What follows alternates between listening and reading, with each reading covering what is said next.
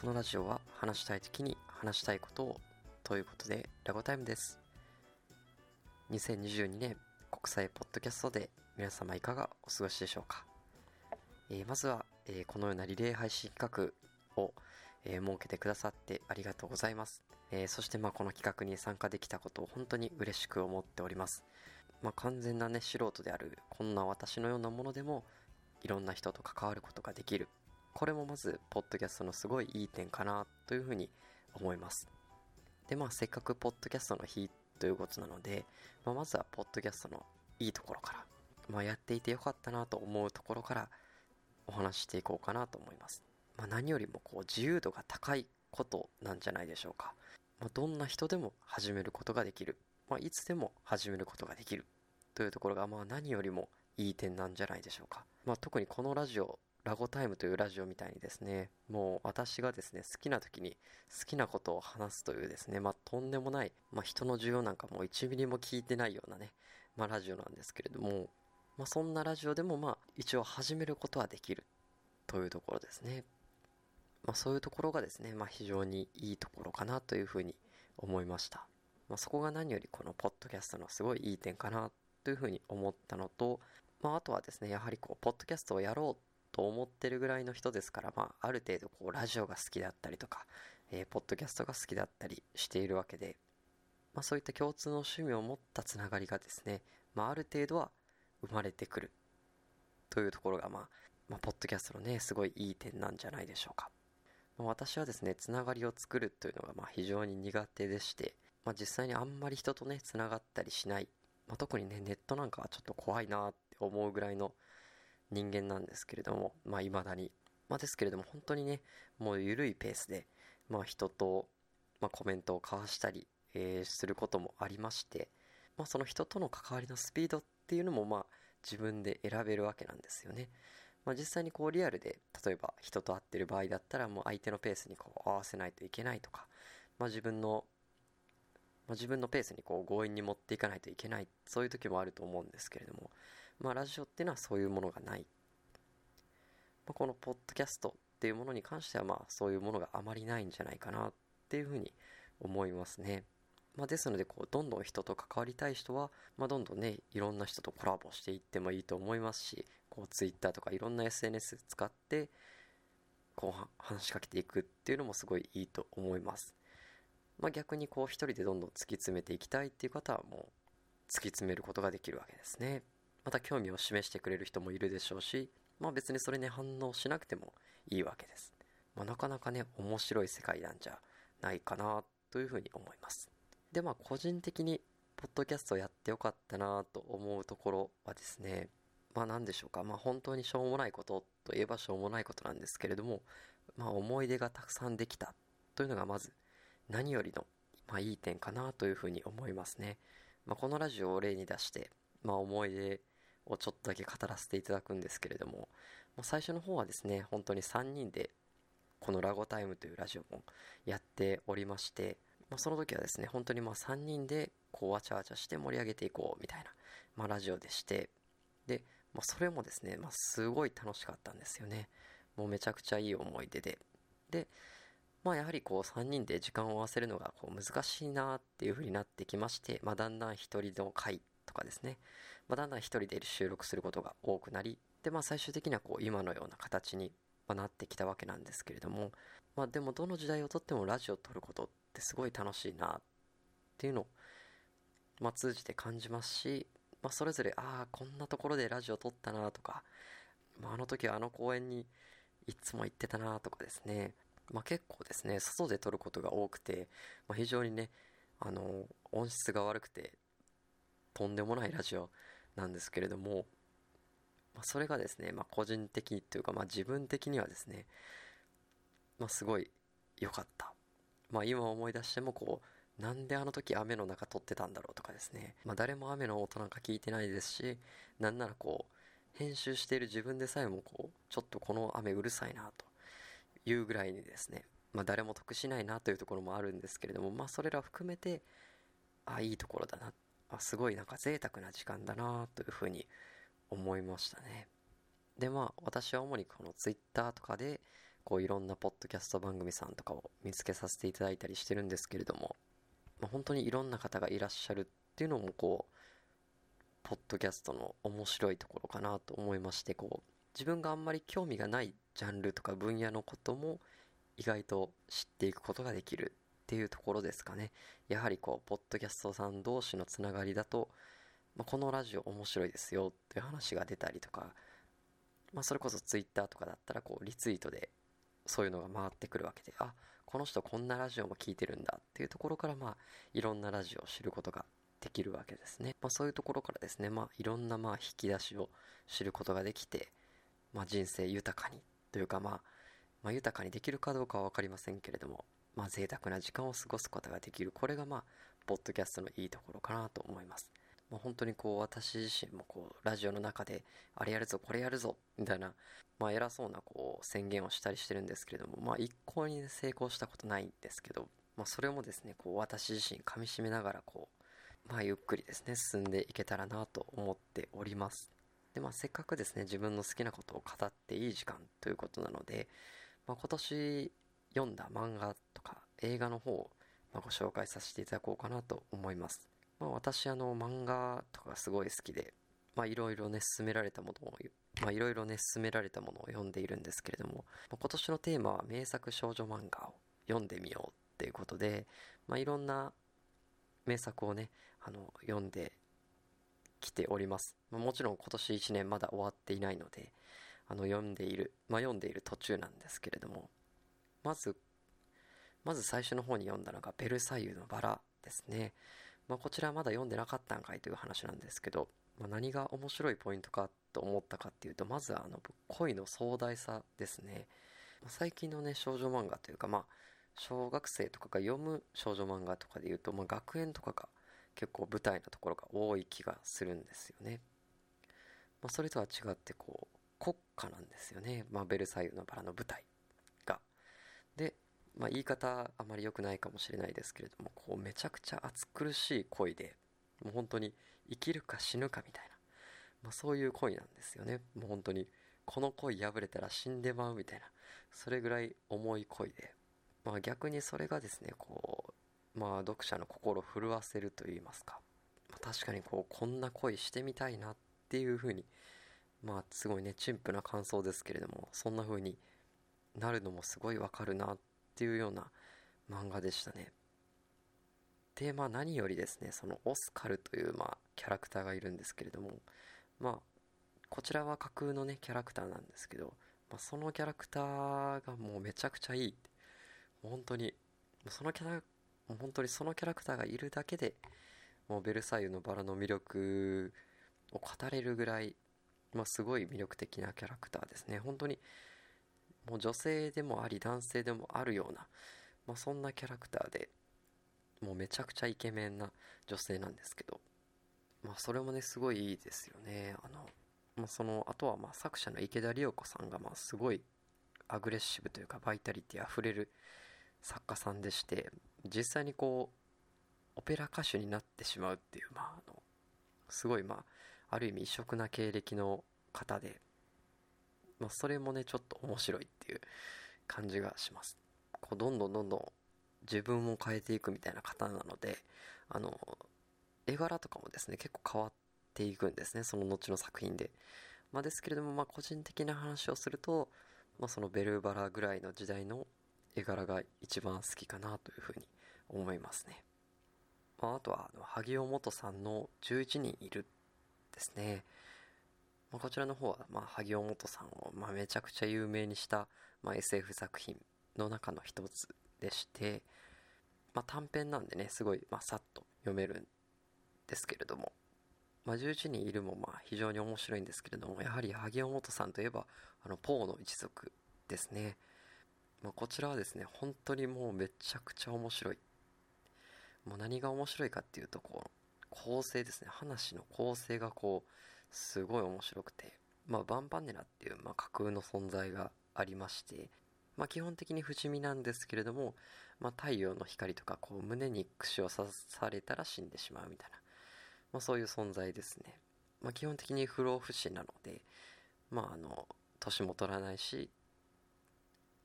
まあ、ある程度は死なないっていうのが、まあ、まあ、まあ、強みでもある、まあ、強みでもあるし、本人たちにとっては、まあ、苦しみでもあるみたいな、まあ、ストーリーなわけで、で、で、まあ、オムニバス形式でこう、つながっていく、まあ、ショートストーリーズなんですけど、まあ、時系列通りに、まあ、時系列通りにこう、進んでいかないんですね。まあ、こう、いろんな事件があって、みたいな、結構最初からクライマックスみたいな感じなんですね。そのまあ、主人公の一人である、まあ、エドガーっていう、まあ、少年がおりまして、まあ、めちゃくちゃ美少年なんですけど、まあ、それの、まあ、すごい愛するメリーベルっていう、まあ、少女がおりまして、まあ、そのメリーベル、まあ、結局ですね、そのメリーベルがいなくなってしまうんですけど、まあ、それがですね、まあ、それがね、すごい引きずっておりまして、まあ、後にね、そのエドガーの仲間とかもちょっとできたりもするんですけれども、まあ、結局そのポーの一族というか、ポーの血縁をめぐるですね、まあ、壮大なストーリーになっておりまして、まあ、基本的にはその1972年から76年に連載されていた部分がコミックスになったその5巻分ですね、まあ、それで完結するんですけども、まあ、最終的なその伏線回収ですね、まあ、そそういうところも、まあ、そこもねちゃんとしておりまして、まあ、めちゃくちゃ面白いなっていうところと、まあ、何よりこう現在もまあ連載が続いてるっていうところでまあもう名作は終わらないっていうところで、まあ、すごいなというふうに思いましたね。でまああと、まあ、少女漫画とでまああと少女漫画のところで言うと「日いずるところの天使」ですね。山岸涼子さんの、まあ、これもですね非常に心残る作品でしてまああの、まあ、こちら聖徳太子と、まあ、蘇我の恵美氏ですね。という貴族まあ主にその2人の物語なんですけどまあその聖徳太子馬宿の王子の描かれ方がすごい独特で、まあ、普通聖徳太子って言ったらまあ日本史のイメージの中でもこう聖人ですごい力を持った素晴らしい聖人。なんか人より優れたこう素晴らしい聖人っていうイメージがあるじゃないですか。まあなんかそういう感じではなくてもう本当に化け物なんですよね。あのまあ言い方悪いですけれども本当に化け物なんですよね。でまああの男性なんですけどまあその蘇我の恵美氏っていう男性のことが好きな化け物なわけでまああのとんでもないまあイフのまあ何ですかねこうイフの対象みたいな、まあ、そういう存在として描かれるわけなんですね。まあその様子がですねこう苦しかったりもするんですけれども非常に面白いっていうところでちょっと個人的には本当におすすめ。まあ個人的には一番おすすめなぐらいですね、えー、こちらの漫画面白かったなというふうに思います。まあ絵柄もね個人的にすごい好きで良かったなと思いました。まあ、あとはあの手塚治虫漫画とかも読んでおりまして、まあ、七色インコとかあとはまあアドルフに次ぐとかですね、まあ、そういったものを読んでおりまして最近はあの「日だまりの木を」えー、読んでおりまして、まあ、やはりこう、まあ、やはりこう手塚治虫めちゃくちゃ面白いっていうところであとはまあ少女漫画のところで言うと竹宮恵子さんの「テラエ」とかあとはまあ岡崎京子さんの「ピンク」とかですね。バナナフィッシュとかギャルズとかですね。あと彼氏彼女の事情とかを、まあ、まあ最近ね読み始めてるっていう感じですね。まあ、なんですかね、こう、少女漫画のこう、いいところとしては、心情の部分とかをですね、結構、詩的に書くところが多くて、まあ、それこそ先ほど申し上げたその岡崎京子さんの、あとは畑野七恵さんのパパトールドミーという作品がありまして、まあ、こちらの方もですね、こう、まあ、人の感情の動きみたいなところをこう、絵と文章と、まあ、コマの空間でこう、うまく表現しているところが、非常に多くてですねこう読んだ後、まあ、何日間か経ってからこう思い出すようなそんな、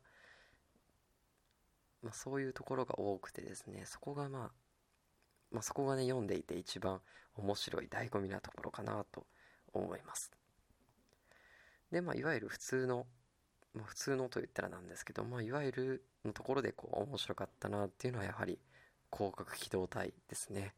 まあ、こちらですね、あの解説とかをね、まあ、死ぬほど見まくった上でも、まあ、ようわからんという、まあすごい作品なんですけど、まあその漫画のですね、柱の部分にこう、めちゃくちゃコメントが書かれておりまして、もうすごい、まあ、すごいね、完璧主義というか、もうそこまで書くかっていうところまで、もうみっちり書かれておりまして、もう岡田敏夫さんも言ってたんですけれども、こう読者を超えてくるタイプの作家さんみたいな。まあ読者を超えてくるっていうか、まあオタクを超えるオタクなわけで、まあ、それがね、非常に、まあ、そういうところがなんかオタクっぽくてすごいいいなって思いますね。あのまあ、本来ならここではこういう、まあ、本来飛行機はこういう動きをしないとかね、そういうのがこう柱に書かれてあって、まあそんなんね、あの、読んでる側からしたらあんまいらんでしょうみたいなところまで書かれてある。まあそれがね、まあそういうところがこうオタクを喜ばせるんじゃないかなと思いますね。まああとは私あの4コマ漫画もすごい好きなんですが、あの、榎本俊二さんですね。あの、藤織ギャグ漫画。まあこの方の4コマ漫画もこう、めちゃくちゃ面白いところで、まあ4コマ漫画以外の漫画もね、すごいありますので、まあ、それ、まあ、そちらの方、まあ、そちらの方もね、こう、徐々に読み進めているところです。まあ、今年あの、見た映画っていうのもね、ちょいちょいご紹介していこうかなと思います。まあ、今年はですね、まあ、割と、まあ、今年はですね、まあ、割と有名な映画を見たりしていますね。例えば、まあ、スパイダーマンとかですね、あの、W の悲劇とかですね、そういった、まあ、まあ、あとはパシフィックリムとかですね、そういったものを、まあ、見たりしていますね。で、まあ、一番、まあ、一応一番今のところ印象に残ってる中の一つは、やはりハイトダイヤモンドですね。あの、アンジェイ・ワイダさんの、まあ、あの、まあ、抵抗三部作と呼ばれる、まあ、あと、世代と地下水道という、まあ、映画があるんですけど、その中の一つですね。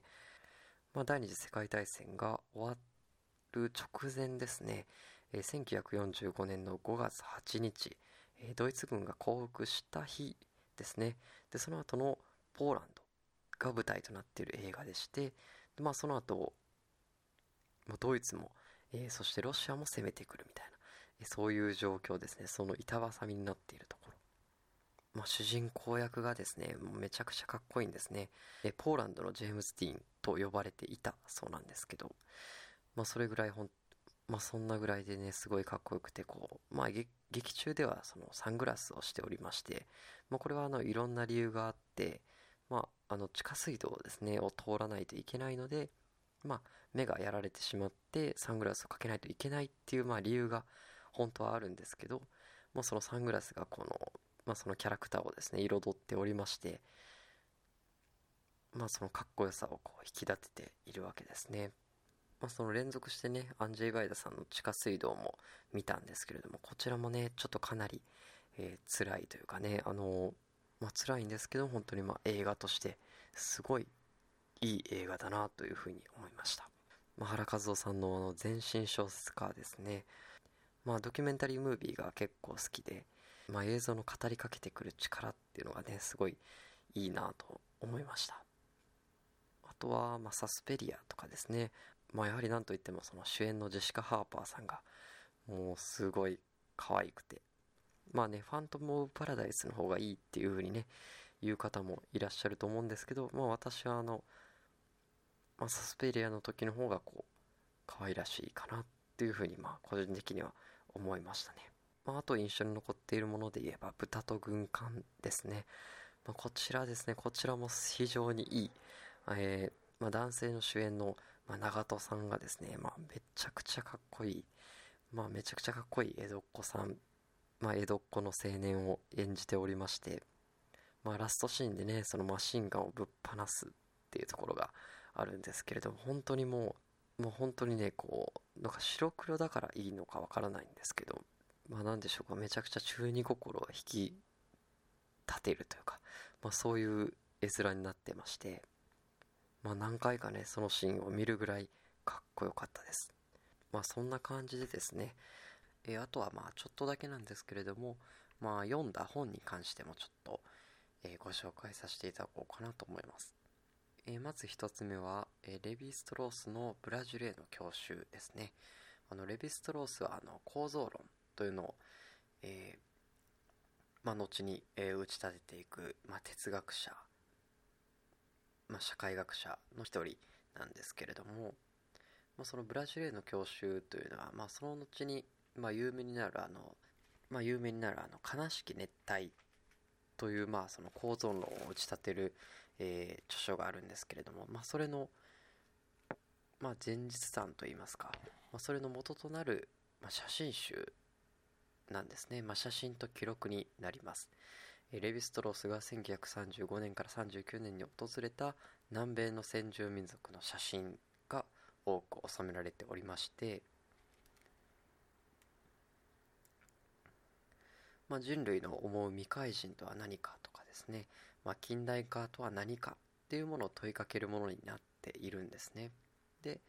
まあ、その当時に訪れた南米の先住民の様子というのがまあ写真に残っておりまして、まあ、ある意味こうレヴィストロースの中でもこう理想の先住民とか、えー、その先住民が生き生きしている様子っていうのが描かれるわけなんですが、まあ、その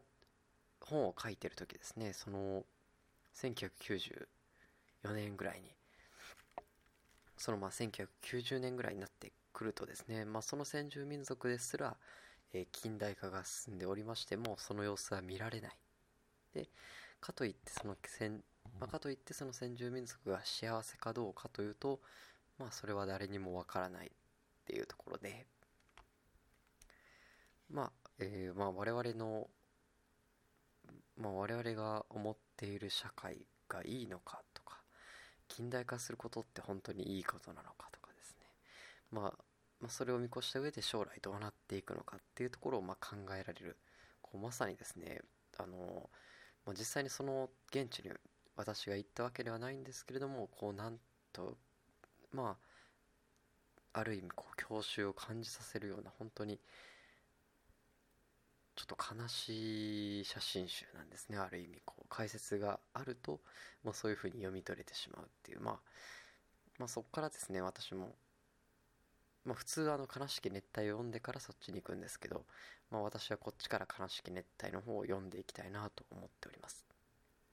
で、あとはですね、えー、ジョン・スタインベックの怒りのぶどうですね。まあ、こちらの方も、えー、すごい有名な、えー、作品なんですけども、まあ、1939年に書かれた、えまあ、物語でして、えー、1930年代にオクラホマから、えカリフォルニアを目指して移動する家族の物語でしてもともと韓国にいたトムっていう、まあ、青年を主人公にですね、まあ、家族全体をそのボロボロのトラックに乗せて、えカリフォルニアに進むっていうところででまああの家族はですね基本的にいい人たちばっかりで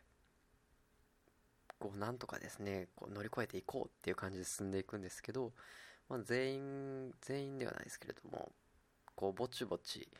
いなくなっていくんですね、家族が。こう、ちょいちょい死んでいったりするんです。で、でまあ、最終的にはですね、ほぼほぼバラバラになっていきまして、まあ、主人公のトムもですね、いなくなってしまうっていうことになりまして、で、まあ、途中から、もうほぼ下巻ぐらいからですね、もう母親が中心となって家族を支えていくんですね。まあ、そこのね、母親が本当に強いんですよね。まあ、いろんな人をこうバックアップしていったり。で、まあ、男性はですね、働きには行くんですけど、こう、メンタルはほぼめちゃくちゃ弱いみたいなね。もうお酒に逃げたりとか、女に逃げたりとか、えー、もう俺はダメだみたいなことをずっと言ってるみたいなね、そんなやつばっかりで。で、まあ、その夫に逃げられた妹っていうのがいまして、で、その妹も死産してしまって、もう本当にもうある意味こう幸せのひとかけらもないような状況なんですけど、まあ、最後の最後で、まあ、死にそうな人にその妹がこう自分の乳房をこう差し渡すみたいなシーンで終わるわけなんですよね。まあ、この主題のですね怒りのぶどうというのはですねその、まあ、土地を取り上げられたオクラホマの、まあ、貧しい人たちが働いた先に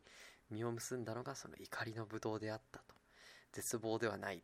ていうところなんですよね。まあこうある意味こう人間のたくましさとともにですね、まあ、資本主義とかってそう本当にどういうところなのかとか、まあ、自分にね、まあ、自分にそれ,、まあ、それこそ自分自身にそんな強さがあるのだろうかと、まあ、思えるぐらいこうある意味勇気を持つ作品でしたね。あ漫画の作り方という本も読みまして少女漫画の作り方という本がありまして、まあ、早速ねそれも読んでみたんですけど、まあ、まずね、まあ、その著書によりますと、まあ、その著者によりますと少女漫画っていうのは8要素で成り立ってると。主人公の目標と目標行動の達成とそれを阻むイベント漫画的チャンス特技すれ違い向こうのアプローチで告白でハッピーエンド。っていうのがまあ少女漫画の8要素らしくてで大体もうキャラクターも4キャラでいけると。主人公とその主人公が好きな彼と。でライバルでその主人公を支える友達。まあ確かになと、まあ、いわゆる現代の少女漫画っていうとまあ大体そんな感じだなっていう感じがしますよね。でまあ、まあ一番面白いなと思ったのがその主人公の特徴っていうページが、まあ、主人公の特徴っていうページがありましてまあ、そこにですね、全体的に可愛いって書いてありまして、まあ、確かになと。で、手塚治虫の漫画の教科書っていう、まあ、そういう本もありまして、でもまあ、やっぱり手塚治虫はめちゃくちゃ厳しくてですね、まあ、とりあえずね、まあ、とりあえず量をかけっていうことを、ま、めちゃくちゃ書いてますね。で、他にもですね、あの漫画基礎テクニック講座っていう、まあ、結構昔の本があるんですけど、まあ、それもですね、まあその題名からしてですね、基礎テクニックって書いてるので、まあ基礎的な話なんかなっていうふうに思いきやですね、まあ、めちゃくちゃ難しいこととか書いてありまして、で、でまあ一応ですね、いろんな作家さんのコメントというかアドバイスとかが載ってるんですけど、まあ、正直言って全く参考に、まあ、正直言って全く参考にならないみたいな。あの、そんなんね、ちょちょいと書けば書けますよ、みたいな。だからそんなコメントばっかりで、これ大丈夫かなっていうか、まあ、ま、さすが1980年代みたいな感じの本でして、まあ、ある意味面白かったです。で、あと今年、で、まあ、あとやっぱり今年読んでて面白いなと思ったのが、ソフィーの手紙ですね。こちら、まあ、あの、ヨースタン・ウォルデルという方が書いた、ま、非常に有名な哲学入門書みたいなソフィーという少女のもとに、まあ、ある人から手紙が届いていくんですけど、まあ、それを通してこういろんな世界そのソフィーの世界っていうものがあの読み解かれていくその哲学史というものを、まあ、物語帳に書くとどういうことになるかっていうのを書いてくれていますね。あともう一つはですねエルサレムのアイヒマン悪の陳腐さについての報告ですね。で、まあ、最初の方はですね、その裁判傍聴記録が載っておりまして、ま、ハンナ・アーレントはですね、もうめちゃくちゃ冷静なわけですね。まあ、正義っていうのは一体何なのかっていうところですね。この裁判自体もですね、えー、正しく行われてるのかっていうところですね。アイヒマンがその裁判にかけられた経緯っていうのも、まあ、無理やりその南米の方からですね、もうほぼほぼ拉致されて、